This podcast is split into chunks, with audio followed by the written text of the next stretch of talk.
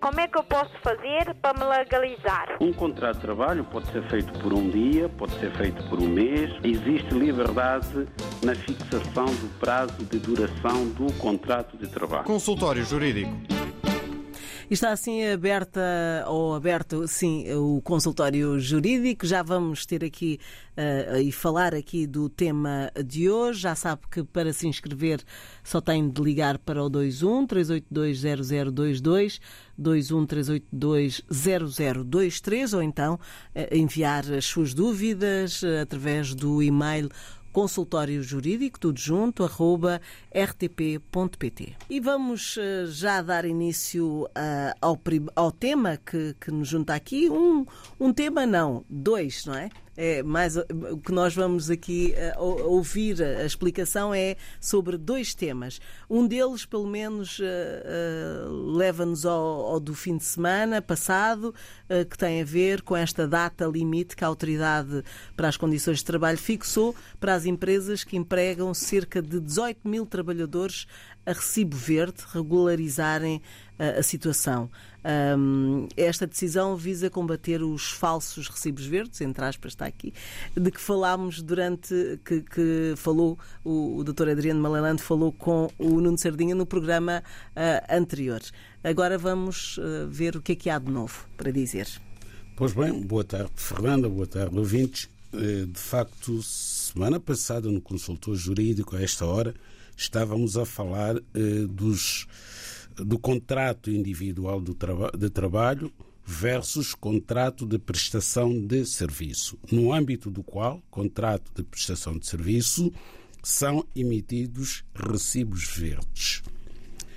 Bom, nem por acaso a ACT, de que falámos também, dizendo que tinha que desenvolver ações expectativas e para combater este drama dos falsos recibos verdes, parece que estava a ouvir-nos e anunciou que há um prazo limite para as empresas que foram identificadas no âmbito das várias inspeções que têm sido levadas a cabo para regularizarem a situação destes trabalhadores.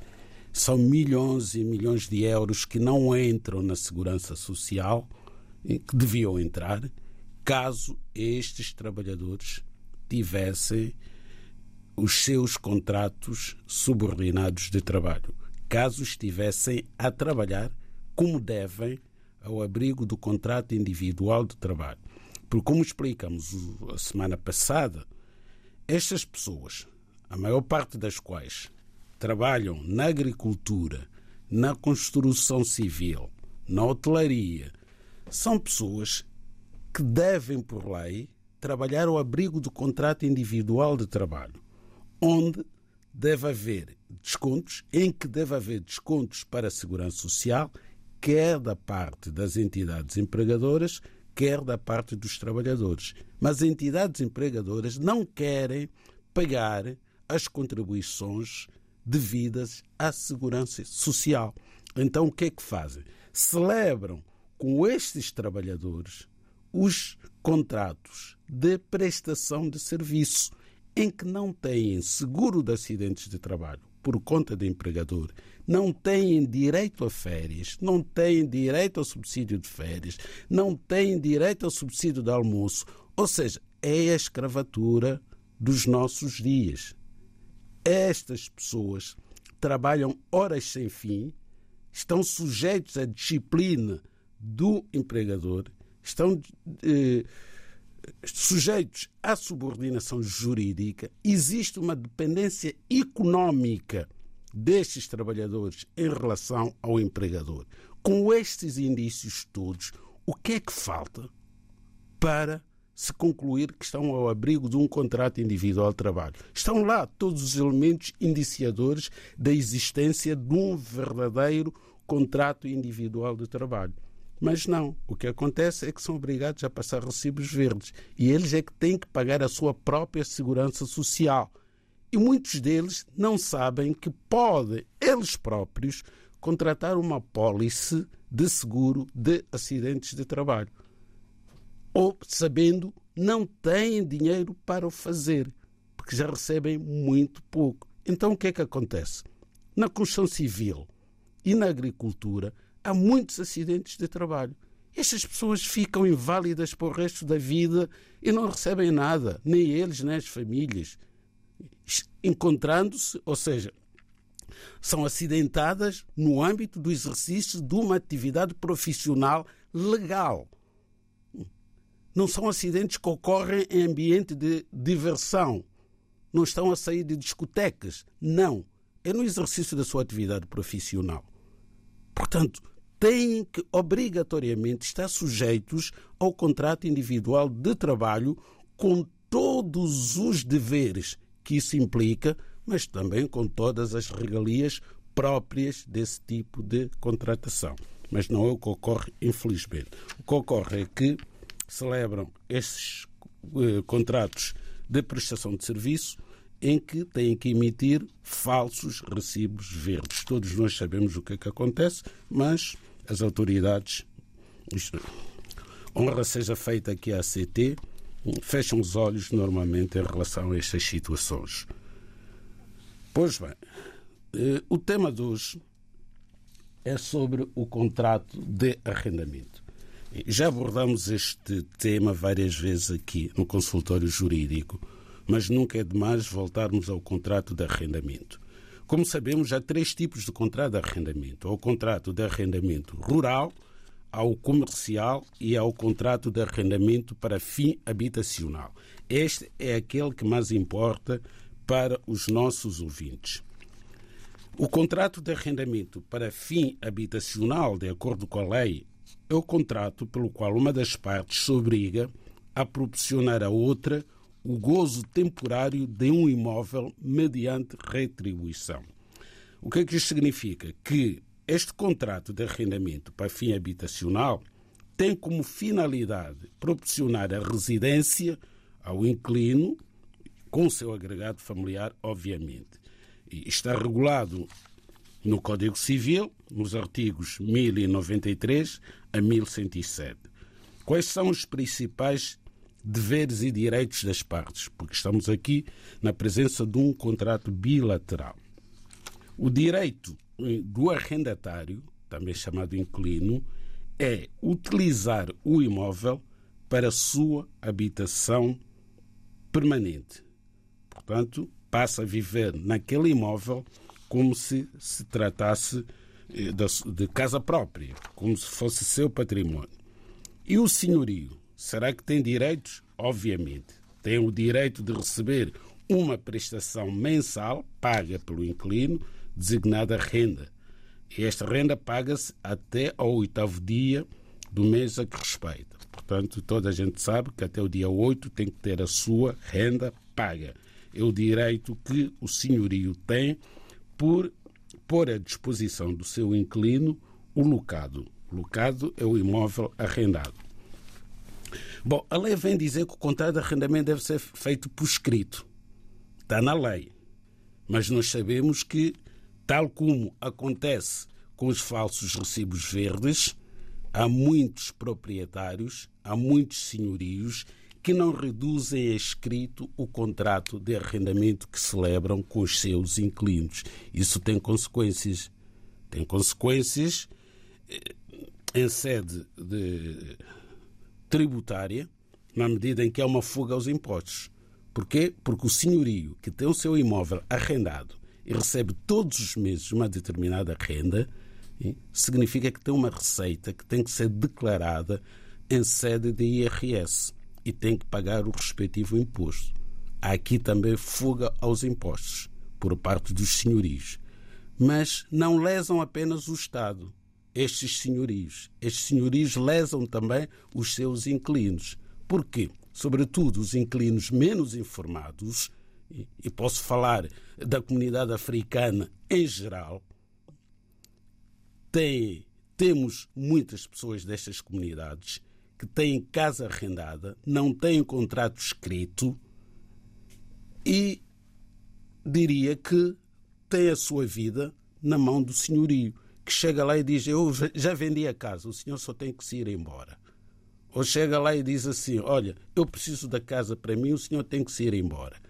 E não sabem que têm direitos. não têm contrato de arrendamento escrito. Mas a lei vem dizer que, na falta de redução escrito do contrato de arrendamento, que não seja imputável ao arrendatário, este pode provar a existência de título por qualquer forma admitida em direito, demonstrando a utilização do locado pelo arrendatário sem oposição do senhorio e o pagamento mensal das rendas por um período de 6 meses. Ora bem, o que é que isto quer dizer? Tão simples quanto isto. Se alguém já está há mais de 6 meses num determinado imóvel em que paga renda, se não tiver contribuído com o seu comportamento para que não houvesse contrato de arrendamento escrito, pode fazer prova de que tem um contrato de arrendamento escrito. E como é que faz essa prova não havendo recibos? Porque normalmente nem sequer há recibos. É exigir ao senhorio o IBAN e fazer o pagamento da renda por transferência bancária. Eu sei que muitos senhorios não dão o IBAN, querem receber o dinheiro em numerário. E perante isto, o que fazer? É, todos os meses, quando for pagar a renda, apontar no caderninho o dia, a hora, e ter alguém, um familiar, um vizinho, um amigo, a presenciar a entrega daquela quantia.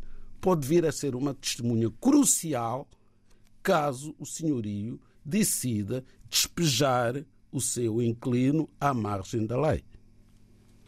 Bom, prazo. O contrato de arrendamento pode ter prazo certo ou pode ser feito por duração indeterminada.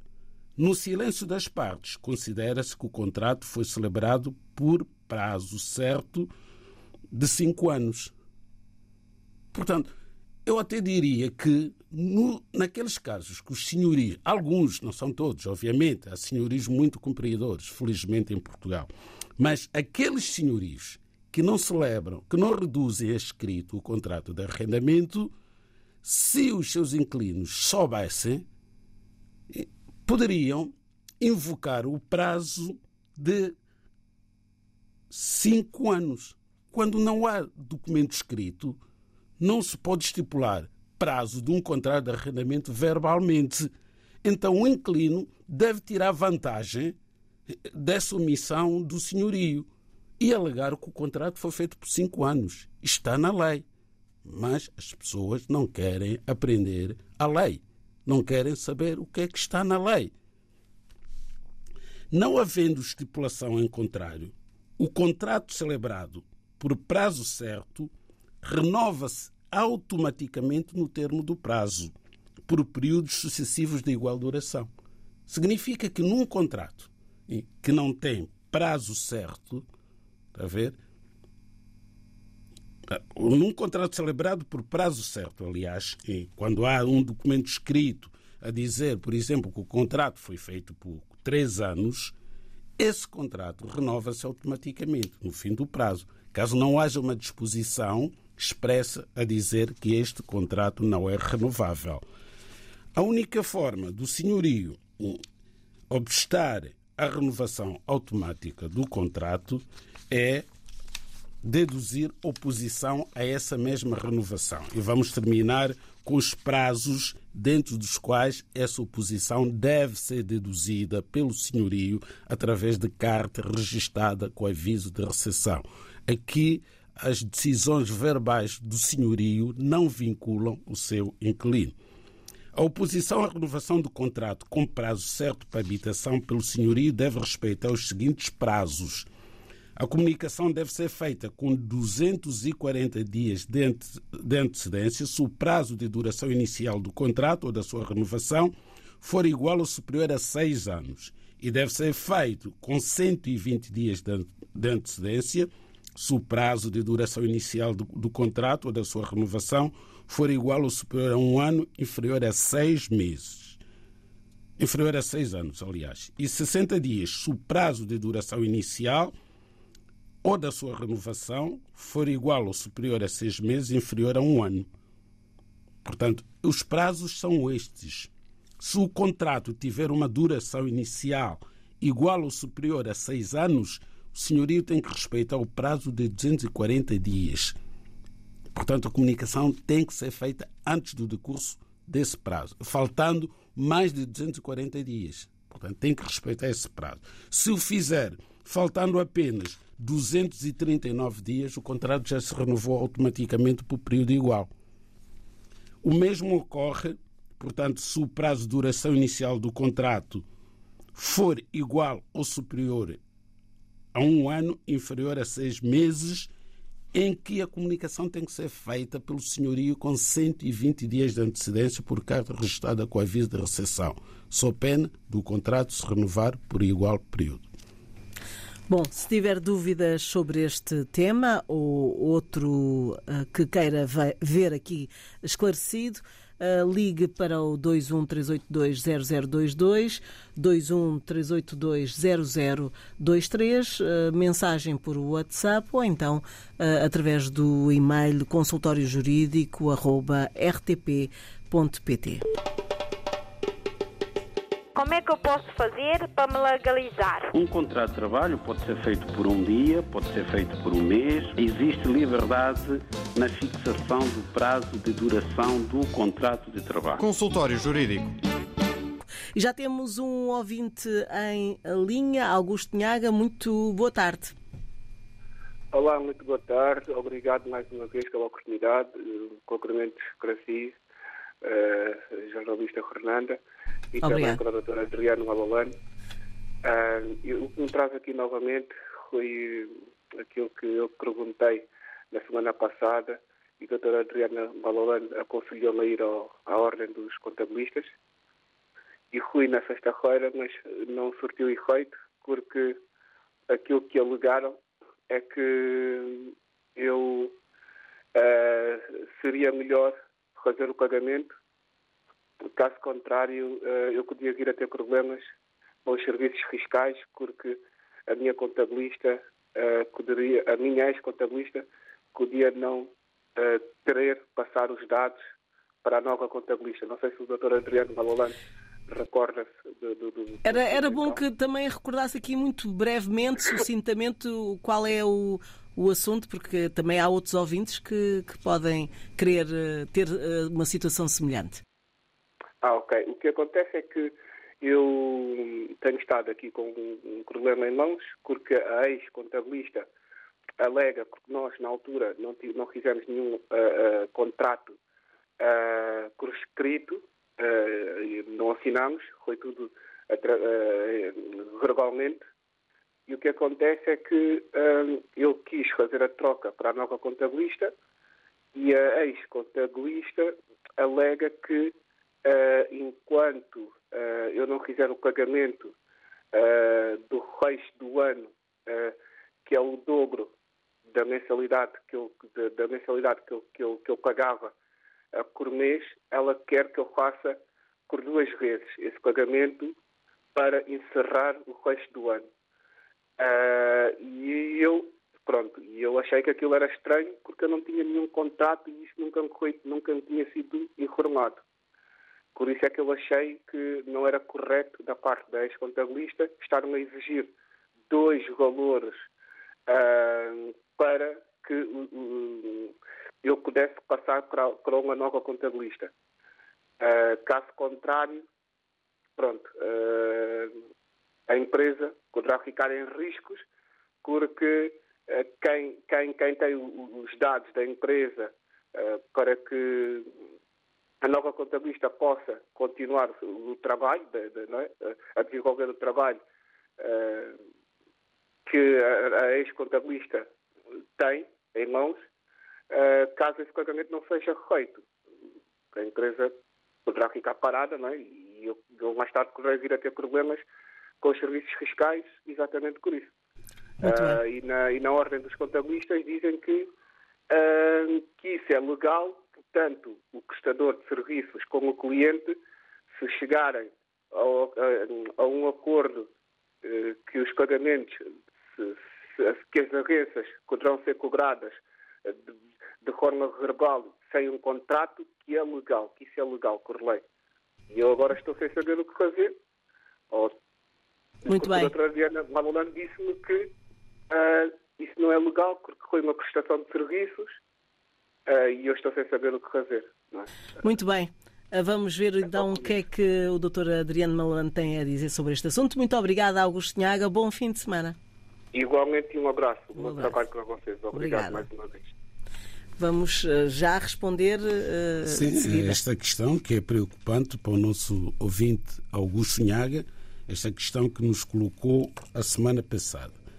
Se esta situação se passasse com o advogado e o senhor Augusto Nhaga tivesse ido à Ordem dos Advogados queixar-se deste comportamento desta profissional, não tenho mais pequena dúvida que esse advogado seria objeto de um processo disciplinar por parte da sua ordem, da Ordem dos Advogados.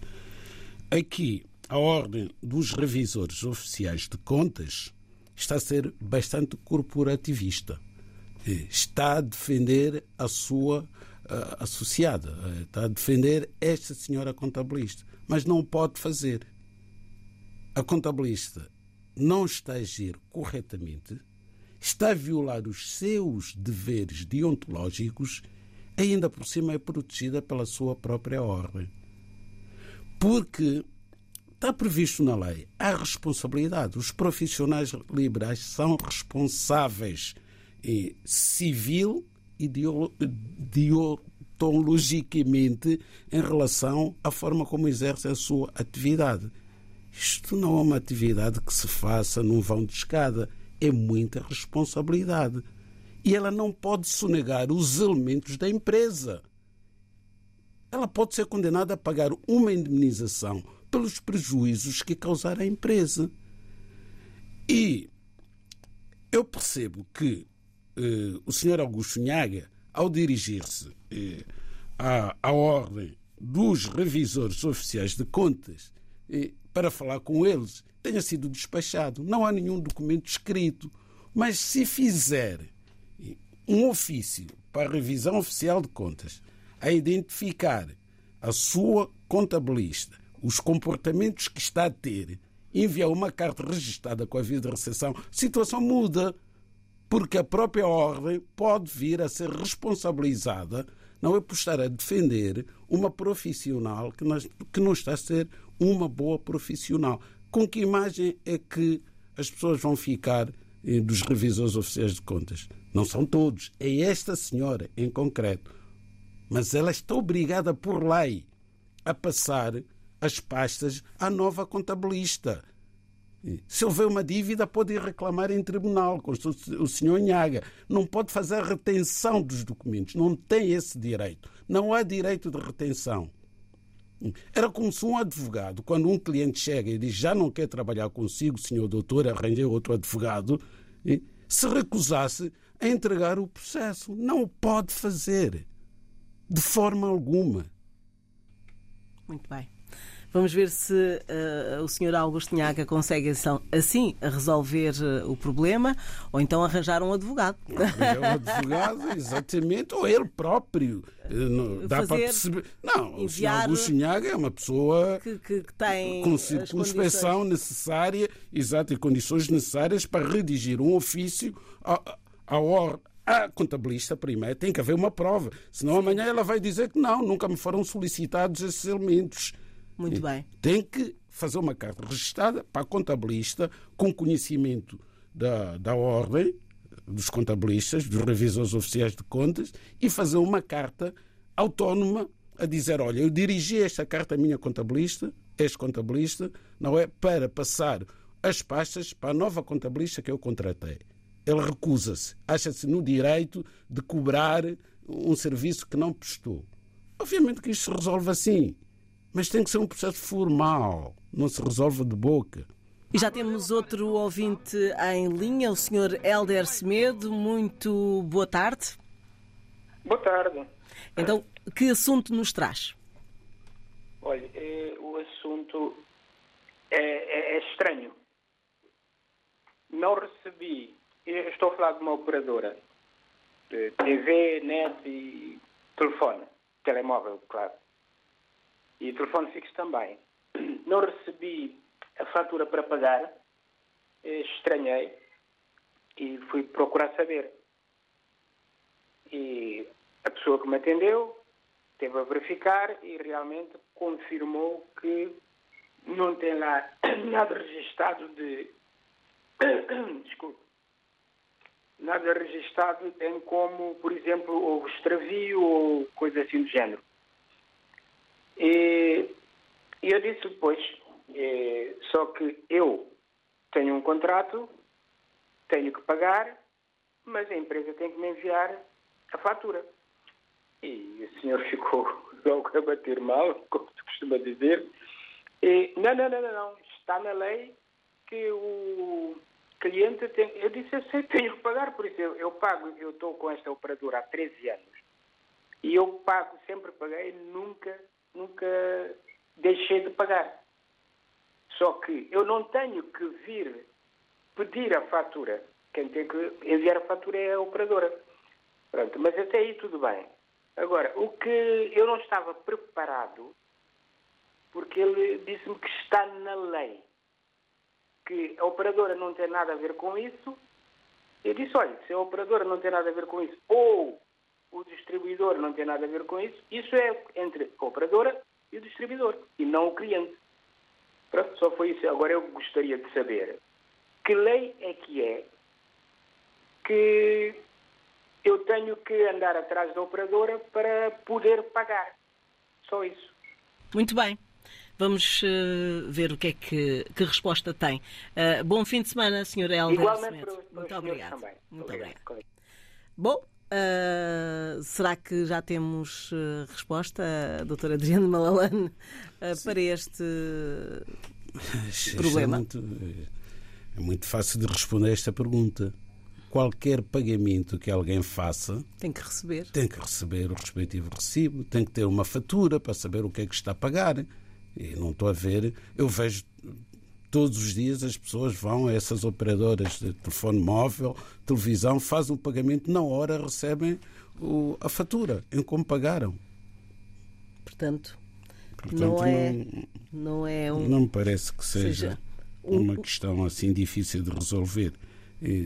Se no sítio onde foi e pedir, que não tem que pedir, é um direito que tem, fatura não lhe passaram, passa numa outra loja da mesma operadora e leva a fatura e vai apresentar aquele funcionário que acha que não tem obrigação de lhe passar a fatura e resolve-se dessa forma.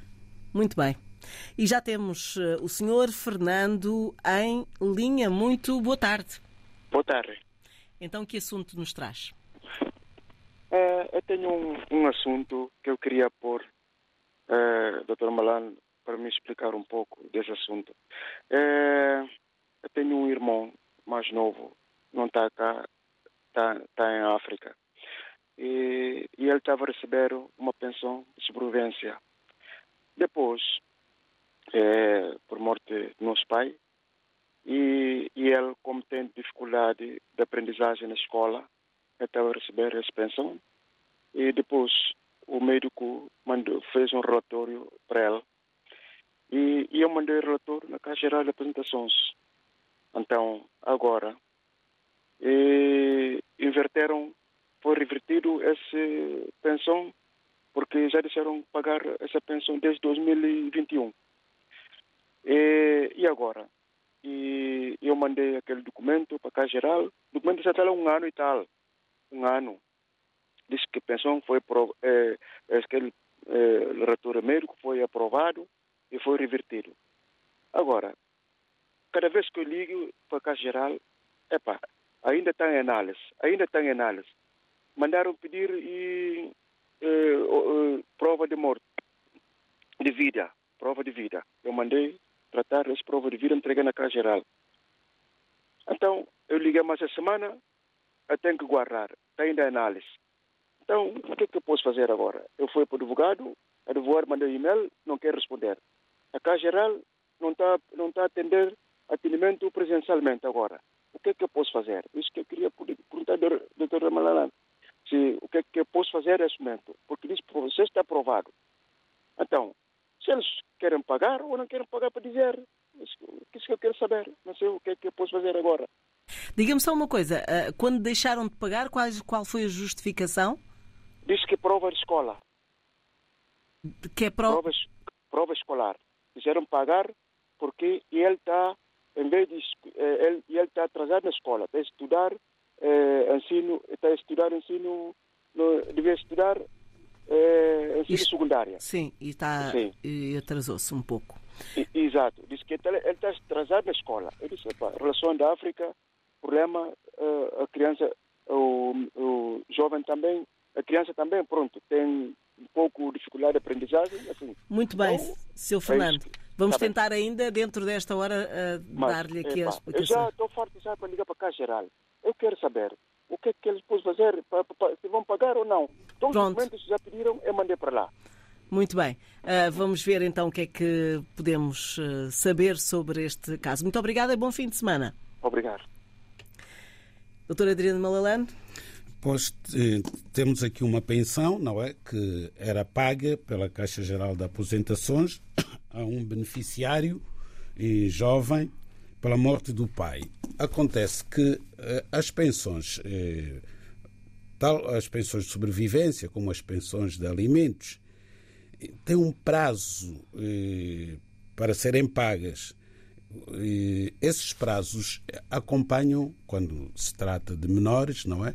E a sua formação académica. Isto é, a lei estabelece que alguém que esteja a receber uma pensão, estando a estudar, tem que estar num determinado nível académico para continuar a receber a pensão. Por exemplo, se um menor chega aos 18 anos, enquanto menor, pode estar numa escola secundária e faz prova de que está a estudar e recebe a pensão.